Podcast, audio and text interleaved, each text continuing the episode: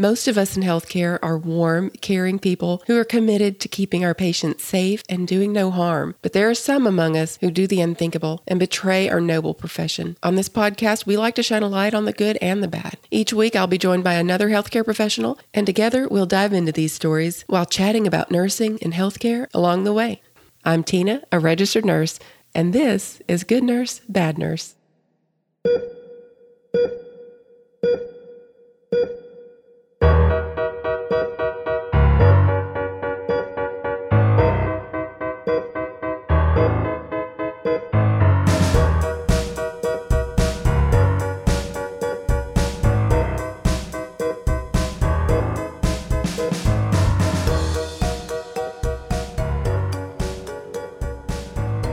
Everybody, this is Tina again with Good Nurse, Bad Nurse. Welcome back to another week of true crime and nursing and healthcare, a little bit of everything that we throw in here. This week, I have old friend of the podcast and also very important member of the Good Nurse, Bad Nurse team, the entire IT department, Mark, my husband, back on the show. Hi, Mark. Hello, hello. Glad to be here. So usually my guest host is somewhere out there in the internet universe and we're talking over video, but this time I, you're right here in the studio with me. It's kind of weird, but we've got a pretty good show planned. I'm excited. I wanted to have you back on because we're getting closer to the Nurse Creator Con, and you're going with me to Austin. Already been once. Yeah, we went down there to look at the venue, which I'm really excited about. This the art gallery where this event it's is going to take place. place. Oh yeah, very neat place. It's going to be a cool event. We're super excited about it. So for those of you that that don't know, Nurse Creator Con is going to be September the 24th, and it'll be from one o'clock in the afternoon until seven o'clock in the evening. It's going to be a kind of an opportunity to just network and meet each other, nurses who do all kinds of creating, whether it's podcasting, people on TikTok, Facebook, Instagram, people who've created businesses like Mike with Simple Nursing, uh, Dr. Kiana Jones, who is an aesthetic nurse, APR and Beauty, who uh, has written all sorts of ebooks. She's going to share her knowledge and wisdom about that. Nurse Jessica Seitz is going to be hosting and bringing her funny spirit to the whole thing, but also she's going to share all that she's learned about being on Facebook and how she's literally been able to turn that into a job with it, basically making a lot more money than she was making as a nurse at the bedside, which I A think is great. more. I know that's so crazy. the nurse Erica, love her so much. She's been on the podcast many times. She's going to be there as well, and many, many more. We've got legalnurse.com, who is actually helping to sponsor this event. They're sending one of their legal nurse consultants there to help explain to everybody how to get involved in legal nurse consulting. I'm excited to get to learn about that. I feel like that's really fascinating. And also, we want to remember to thank CBD Stat, who they sponsor our podcast, but they're also helping to sponsor this event. And Eko, who also sponsors our podcast, they are helping to sponsor the event. So, lots of companies that are so supportive of healthcare professionals and nurses in particular are helping to give us this opportunity to go down there, network with each other. If you can't be there in person, we do have a virtual option. So, go on to nursecreatorcon.com, the website that Mark set up for us and click on the link there to go check out the tickets and you'll see that there's a virtual option if for some reason you're not able to be there in person we would love for you to be there we'll have a, have it live streamed and we'll record the whole thing and have that available for up to a year to be able to go back and watch the different videos But Austin is a really cool place if you've never been. it is it really is i'd never been No, it's super hot, but maybe it'll cool down in September. Yeah, I've, it, I've been talking to the locals. It's definitely going to be a lot cooler September 24th than it was when we went in July. Are you thinking about going back to school to get a master's degree, maybe a family nurse practitioner degree? Well, it's so important to choose the right program. Samuel Merritt University's MSN FNP program has a 100% employment rate after six months. Unbelievable. And Samuel Merritt University has been kind enough to continue to sponsor our podcast, and they want us to let you know they're continuing to offer a $10,000 scholarship to anyone enrolled in their MSN, DNP, or family nurse practitioner programs. If you're interested in getting more information about these programs, you can visit them at smumsn.com. That's smumsn.com. And of course, we'll put that link on our website if you want to just go to goodnursebadnurse.com. I also wanted to remind you that if you're interested in travel nursing, to go to trustedhealth.com forward slash good nurse and fill out a profile so you can see what kind of jobs are out there and you can also see what they pay the stipend, the hourly rate, all of that.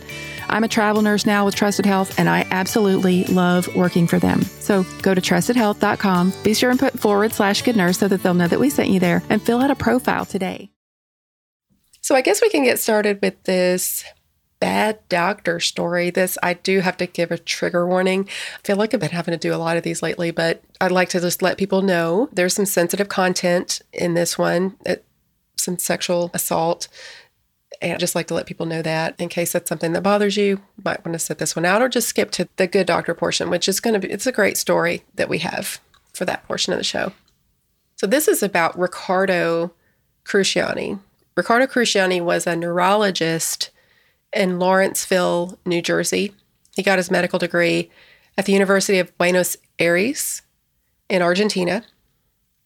And he was at one time a prominent doctor. He served as chairman of the neurology department, professor of neurology at Drexel University, and the director for the Center for Pain and Palliative Medicine at Drexel University. So, in his patient practice, he was often the last ditch hope for people suffering from terrible brain disorders. It, we're getting to a, a point where the physicians and specialists are few and far between. Sometimes you have to wait months, six months, just to be able to get in to see a physician, especially a specialist like this. So, it's really sad. We know what we're about to talk about that we would lose someone who obviously was so talented. Yeah, yeah, and that last ditch hope turns out to be a crucial element to the story. Hmm. That's true, and it makes it even you know more sad to, Yeah. to think about that. Yeah. Well, in 2017, when he was 63 years old, he was fired from his position, and he admitted to taking advantage of some of his most vulnerable patients who were actually made more vulnerable by him due to him prescribing high doses of pain medications in order to have them develop a dependency. Prosecutors accused Cruciani of fondling and groping women under his care, including trying to forcibly kiss a woman in his office. They said that he tried to force a woman to touch his penis and that he even pleasured himself in front of a patient. Three of his victims showed up in court later that year to give victim impact statements. One woman said, What you did took a part of my soul and you took it to a dark spot. I no longer trust anyone. And that's the thing about abuse like this. It doesn't just hurt the person at the moment that the abuse is happening, it is ongoing. It's something that, even with therapy, you know, you definitely learn to live with it, but it's, it, it definitely, it, it creates almost a new normal for the victim. Yeah, you know, there's so many things already wrong with this story. Just the fact that he was a prominent doctor, he has no doubt helped countless numbers of people with pain. And I have to believe that he, at some point, did this for the right reasons to even get into the field. And the other thing is his age. It's just so hard to grasp that. I'm 53. He was 63. It's just so hard to grasp getting to that part of your life and this becomes who you are. Just unbelievable. The judge in this case told him, You've sentenced your victims to a life of pain. So, having you know said that, you know, we've heard from the victims, we heard that you know the, from the judge who clearly understands that he is he has caused his victims to suffer for the rest of their lives. So, how much jail time do you think a man like this would? I would have to think years, maybe decades. I, I would think so too. Just from what we've heard, from understanding who he was, where he came from, the type of The trust. vulnerability of the Yeah. of the patients. Yeah. yeah, the vulnerability, the type of trust that would have been placed in his for in his hands, you know, for people to look at him in his position and and and complete have complete trust in him. I mean, you know this they would, did. You know, this would be like children or elderly. I mean, they're the most vulnerable uh, among us. And, Right. And this group was as vulnerable. Right. It's just absolutely appalling. So I would certainly expect at least years. He didn't get any jail time. I just can't believe it. It's just it's disgusting. It's it scares me to think that this is our criminal justice system. This is how it's set up. It's so disrespectful, so disrespectful of the victims and of the profession. Think about what this has done to the profession anytime someone in a position like him does something like this. So he, he did plead guilty to seven different counts against him, including indecent assault and whatever that means for that particular state. That's what they call it. He took a plea deal. So, in exchange for his plea, he was sentenced to seven years of probation. And I understand that. I mean, whenever we talk about these these cases and we talk about the sentencing, and I get so outraged over um, what seems like an inadequate amount of time that somebody would spend in prison for, you know, versus what they did. That the prosecution, a lot of times they'll say, it may seem like nothing, but the alternative would be that he would go to tr- they would go to trial and a jury would say there's really not enough evidence to convict him and then he ends up l- getting off completely and e- maybe even keeping his medical license if he's found not guilty i guess i understand it from that point of view if they were looking at this like well this is the best we can do he's going to admit that he did it and It's hard to believe that seven different counts they didn't feel they had adequate evidence I to know. take it to trial. Well, that apparently happened on a Tuesday. And by that Wednesday, he was jet setting to Buenos Aires to attend his daughter's wedding. I would not want him at my wedding. I mean, what I don't understand is he just got seven years of probation and he can literally get on a plane and not only leave the state, but leave the country? yeah. Wouldn't you expect Doesn't sound like any probation I've heard of. I know. I usually people have to get special permission to leave, even cross state lines, if they're on probation. So how in the world the next day Yeah, he's able to get sounds like some local back scratching. Mm-hmm. So by 2021, investigators were able to bring stronger charges against him. Thank goodness these investigators were working hard. They knew that it wasn't enough for him to just get probation. They got what they could could get, but they didn't stop there. They kept looking, kept investigating, and were finally able to bring stronger charges against him: predatory sexual assault, attempted rape, sexual abuse, two counts of rape, and seven counts of criminal sexual acts. So, what they said is that he used his background in psychiatry to ask his patients questions about private matters, like their childhoods and marriages. Eventually, they would he would develop a personal relationship with them, and he would do things like stroke their hair, compliment their appearance, give them hugs until it progressed to him forcibly kissing and groping the women and then compelling them to have sex with him.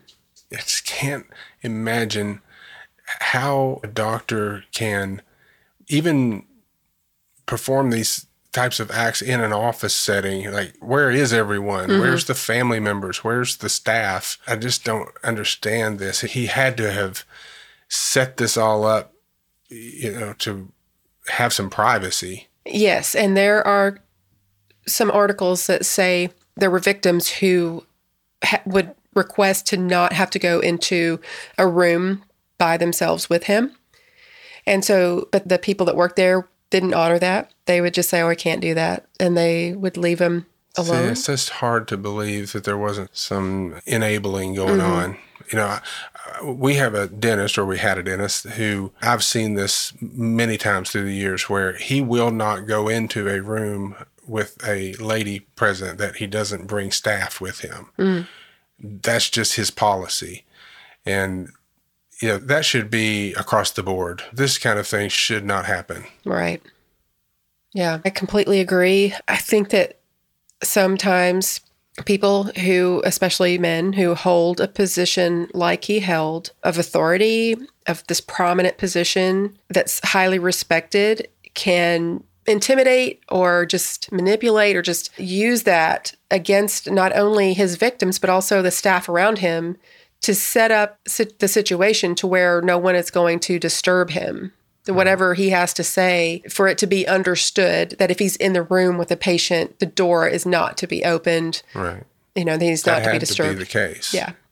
It really does. And i it makes you wonder you know did the working in the office suspect something? Did they suspect it but think that it was somehow consensual. Because here's the thing it can't really be consensual if you have a doctor if you have someone in that position. That's not consensual. I don't care if the person is an adult. If you have a person in, in a position where you're caring for another person like in that relationship that is that person is considered a vulnerable adult. And you're put in a position such that you have power over them. And it's understood. You know it. Uh, he knew it as a physician. He knew he had power over these people. And so it wouldn't matter if the patients were consenting. If they knew what he wanted them to do and if they even deliberately went in there with that understanding that all they had to do was perform a sex act to, in order to get drugs it's still not appropriate they cannot consent because in no matter how you look at it he is still in that position of power over them he has the power to give them what they want or what they need Yeah. in order to satisfy their addiction you know their dependency Yeah. and in many cases he de- he created that dependency himself Right. He took it to a whole other level of depravity by creating a dependency. Well in many cases these patients would try to seek outside medical care so they obviously become uncomfortable with the situation and they don't want to be in this situation but they need that medicine. They have a dependency on this medication and so they try to go see another physician another provider another neurologist and these other providers are going i we i cannot prescribe these high doses of medications Right. And it makes me wonder how did he even get the medicine? Mm-hmm. You know, there had to be some type of collusion to be able to overprescribe medications. are you saying like how did they get them filled yeah. Yeah, I- pharmacist would, in all good conscience, mm-hmm. I uh, that's a probably a gray area there too. I know that there have been pharmacists who've gotten in trouble and been arrested for filling prescriptions that were in situations like this or in situations where maybe someone overdosed or you know and it was considered an inappropriately high amount of medication. I don't know. maybe his ceiling was a lot higher given who he was. Maybe. You know, palliative Right. Yeah, it's, I'd say that probably was the case. And I mean, think about this too. I mean, he could have very well planned this whole sick thing from at some point because he, you know, was in one type of medicine and then went into this pain and palliative. So He stockpiled it. did he or no well he's not actually physically giving them this medicine he's oh, giving the he's prescriptions that they're going prescribing, to get so but but did he deliberately at one point say wow if i go into pain and pal- palliative i would be able to Yeah, prescribe how very far high back doses Mm-hmm. does this go with, with this guy? Yeah. yeah i'm from 2002 i would say at that point they're probably the government probably wasn't coming down quite as hard on the pain medications the opioids like they are now and i'm sure he probably went oh I, if i go into this type of medication i could really create a dependency in these patients and do whatever i want to to them i mean I, it could have been that premeditated so here they go you know going to other doctors to try to get treated from someone else and they weren't able to get help from them because the other doctors, the other providers would say, I cannot do this. Like, I'm not able to give you the same amount of medicine that this other doctor is giving you. Not only are they left with this addiction to the opioid, but they also are left with sexual trauma and uh, That they realize they're stuck with. It's Forever. something they're going to have to live with. Well, yeah, and they probably feel so just desperate. And the thing is that you have these victims that came forward, but how many countless others were there probably, you know, Right. In existence that never came forward. As we know, a lot of victims of sexual abuse don't come forward mm-hmm. because they're embarrassed, they're ashamed, they just, or they just don't want to deal with it. It's like their way of coping is to just be, you know, kind of galvanize themselves and move forward and just say, I'm, I can't go back and relive that. I don't. So This this even sounds like it could push someone to suicide. I totally, sadly, it definitely sounds like something that could, if somebody w- was inclined, you know, could see that pushing them in that direction. Mm-hmm. There was one victim who said at one point she was prescribed over 1,300 pills a month. wow. Do, do the math on that. That's like two pills, almost two pills an hour Wow. for every day. Wow.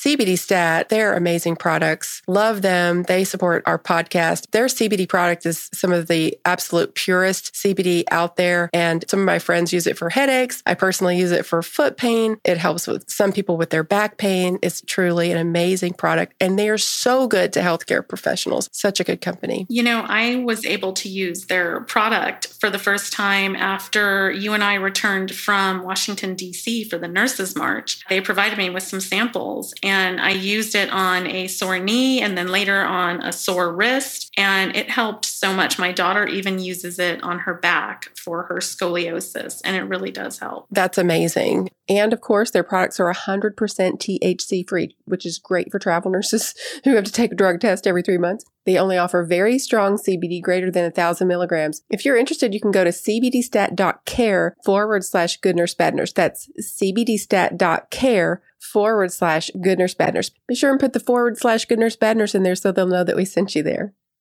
There was another victim that said that she actually went to a psychologist and told her psychologist about the assault that happened to her from this doctor, but the psychologist allegedly didn't report it. He didn't report this what you know what happened, and I would think that they would have an obligation to do that, you know, to report something like that. Yeah, you would think. You, I mean, you would think so because even if the patient who is telling the psychologist about what happened, even if they don't want them to, you would think, well, I have to tell someone because he could be victimizing someone else. Sure. That's so disturbing. So this all went o- on over the course of 15 years between 2002 and 2017.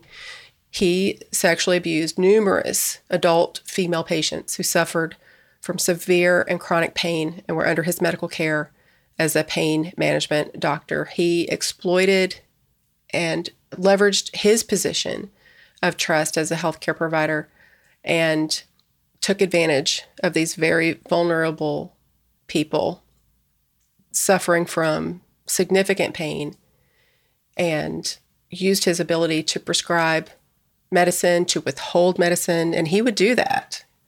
If- yeah, withholding the pain medicine, mm-hmm. withholding the opioids. Unbelievable. Right. He, if they did not perform the sex acts that he was requiring them to perform, he would say then I'm not going to prescribe them your medicine. And they obviously, they're they have this chemical dependency and this addiction. They can't. And chemical chemical dependency and addiction are two different things. I, I want to make that distinction.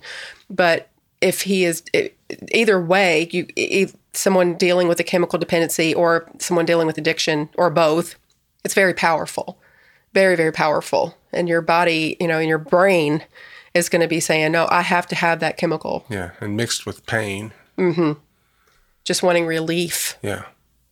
So the federal government was actually able to get involved in this investigation because they said he enticed and induced his victims to travel across state lines for the purpose of subjecting them to unlawful sexual abuse. I have to think that taking it to the federal level was how they were able to get past all the local influences that he had. I bet that's probably what did it, you know, having that outside the that federal They don't care who you are. Right.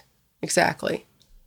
So the abusive sexual conduct included, among other things, forcible kissing, touching victims' breasts and genitals, oral sex acts, vaginal sexual intercourse, and attempted anal sexual intercourse. He was convicted of one count of predatory sexual assault, one count of attempted rape, one count of sexual abuse, two counts of rape, and seven counts of criminal sexual acts. a New York City jury reached the verdict after de- deliberating for about three days. They found him guilty, and he will be sentenced on September 14th in 2022. Wow. Takes a long time to get through these the sentencing process. It's It, yeah, it does. hard to understand that. I mean, when with RaDonda, you know, we didn't wait months. Yeah, that's true. We did have to wait a couple of, well, yeah, it, we did have to wait a couple of months actually. How did we? Mm-hmm. Yeah, because she heard the verdict came down, I think, in March, and she, the actual, yeah, it was like two months. Well, you know, they have those victim impact Yes. that have process. That Right. so maybe that does make sense. Yeah, and just scheduling everything, you know. But the whole system does, it is, you know, I love to listen to the prosecutors podcast, and I- I've learned so much from them about the criminal justice system. It's just fascinating when you hear them take these true crime stories and break them down from a prosecutor's point of view because they'll tell you things like one of the things that Alice says, the it's Brett and Alice, the prosecutor. So one thing that Alice says is that the criminal justice system is designed to move slowly. It's not designed to move swiftly, even though you we are guaranteed as part of our constitutional right the right to a speedy trial. And yet the process is set up to where things don't move very quickly because you want things to kind of move slowly, I guess, in in that world. Um, and it, it makes sense when she Depends on which side you're on. it it makes sense the way she explained it because for us as kind of lay people that don't really you know we're not in that world for us it seems like hey you look at the evidence the guy's guilty bring the hammer down lock him away no, throw away the key you know like that's how we right. think but for the criminal justice system i guess the way they look at it is these things need to take time in order to make sure that everything is done accurately that the truth actually comes out and that it's done, everything's done correctly. Yeah, and I guess it's there's some fear there of making some type of technical error in, Mm-hmm. in the processing that's going to give him some leverage to appeal. Well, that's true too. Yeah. I don't know about you, but I have to have coffee every morning before I go to work. And lately, I found myself needing more and more coffee just to get that awake and alert feeling. Well, I got this email from a company called Magic Mind, and they sent me this little elixir that I drink every morning in addition to my coffee, because I ain't giving that up. And it has this ingredient in it called L theanine that helps the caffeine in my coffee to last longer and to be more effective for me. So I kind of look at it as the opposite of taking melatonin on the nights before I have to work that sort of helps shut my mind down. So this has ingredients to help wake my mind up and just help me, you know, be able to focus more and be more alert at work. So of course, this is in no way giving any medical advice or guaranteeing that it's going to work for you in the same way it works for me. But I, I mean, I found it to be beneficial and hey, you might too. Just go to www.magicmind.co forward slash nurse and enter the promo code nurse20. That's www.magicmind.co forward slash nurse and then use the promo code nurse20. And of course, we'll put that link on our website. If you want to, you can go to goodnursebadnurse.com. about uh, an experience I had with a nursing student. So, you know, I've been doing travel nursing. Well, this hospital where I'm at has a lot of LPN students doing their clinicals there. So, one of them was following me around one day and she noticed my stethoscope. And of course, y'all know the Eko technology company that sponsors our podcast. They teamed up with Littmann to make the stethoscopes uh, to beat all stethoscopes, the 3M Littmann Core digital stethoscope. And this is the one that I use now. So she said, Oh my gosh, I've been wanting to try one of those. So, of course, I let her use it. And she just could not stop talking about it for the rest of the shift. It was so cute. She was like, You know, I can't hear anything with my normal stethoscope because I have tinnitus. And so she was so excited because she could actually hear what heart sounds were supposed to sound like. She said, I'm going to ask for one of these for graduation. And I was like, Yeah, you definitely should. So, just so you know, the Eko technology that makes the stethoscope so amazing. Uh, you can enable it with a flip of a switch. You can turn it on and off. It has active noise cancellation up to 40 times amplification, wireless auscultation using Bluetooth technology. It connects with Eko's free app and software so that you can visualize, record, share, live stream, analyze heart sounds, lung sounds, and whatever body sounds you want to listen to. So you can go to ekohealth.com and use the promo code GNBN to get 10% off your order. And that's Eko is spelled E K O, by the way. So it's ekohealth.com and use the GNBN promo code to get 10% off your order. Well, I guess we can get into this good doctor story. I'm I'm excited to have a good story for us to do, kind of bring some light back into this episode. we need a good doctor story now. Yeah, and and I like shining a light on some the same type of per- professional that I did the bad story on when I can. So this is um, a neat story. It's about a actually a hepatitis C patient, 68 year old Serena Irons.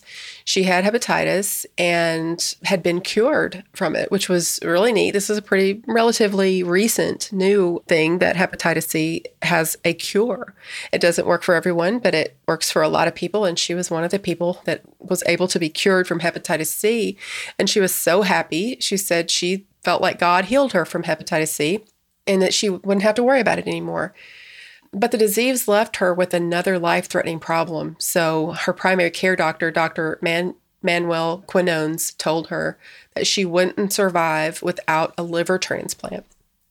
He Too said, much damage done already. Yeah, exactly. So he said he was able to convince her that her only hope was to continue, or oh, sorry, her he was able to convince her that her only hope to continue in this life was to consider transplant.